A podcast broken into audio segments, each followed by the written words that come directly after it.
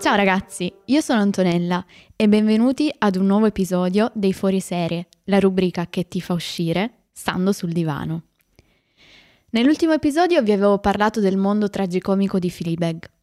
Oggi parliamo di Afterlife, una black comedy britannica che si trova su Netflix, creata, diretta ed interpretata da Ricky Gervais, e questo già potrebbe bastare per guardarla.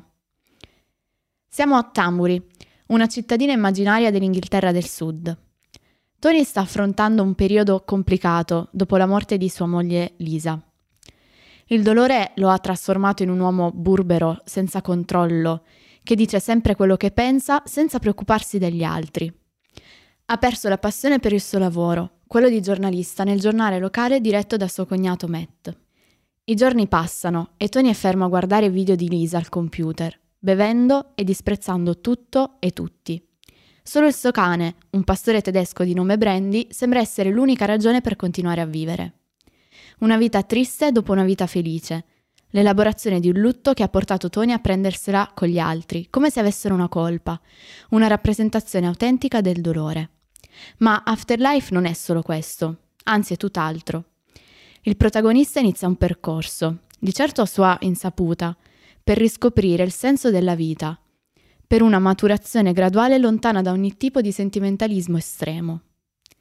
Cruciale sarà l'incontro con un'anziana signora vedova, che Tony incontra ogni giorno al cimitero, perché la lapide di suo marito è accanto a quella di sua moglie Elisa. Si instaurano dei dialoghi molto intensi e profondi, gli unici momenti in cui Tony sembra ritrovare se stesso, che lo aiuteranno ad avere un rapporto diverso con la realtà, sempre a piccoli passi. Questo ci farà legare sia al protagonista, ma anche a tutti gli altri personaggi che gli ruotano intorno, che man mano impariamo a conoscere sempre di più. A mio parere, la capacità di questa serie è quella di saper mescolare cinismo e speranza, disillusione e fiducia. Sa essere coinvolgente, ricercando il dramma nella risata e il lato grottesco nella tragedia. Basti pensare ai momenti in cui Tony gira con Lenny, il fotografo del giornale, per ascoltare persone e storie che tendono quasi al surreale.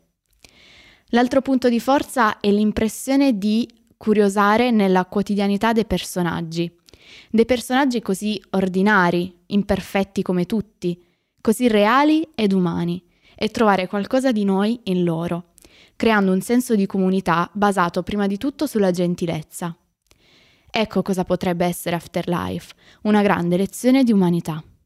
Grazie mille Antonella. La mia proposta di oggi è Better Call Saul, legal drama che funge da spin-off della fortunata serie Breaking Bad.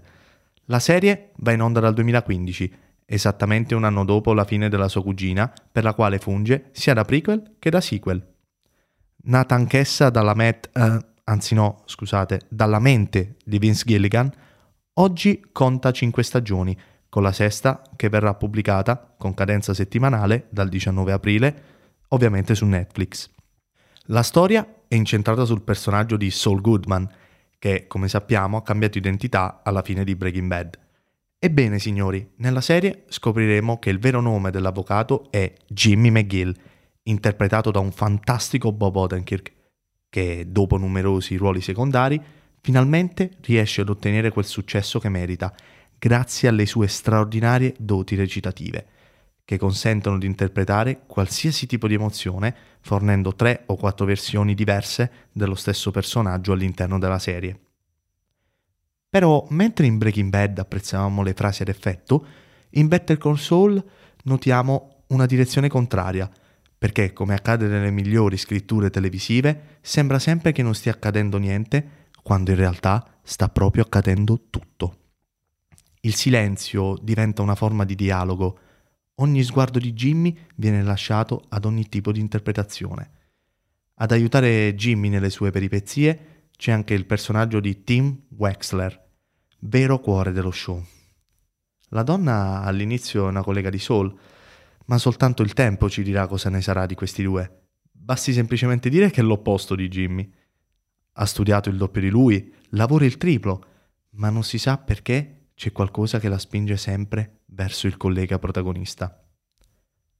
Altro personaggio fondamentale e importante è Mike, già conosciuto come scagnozzo di Gus Fring e poi socio di Walt e Jesse, in questa serie ne scopriremo i lati più dolci ma anche più scuri del personaggio più freddo della serie.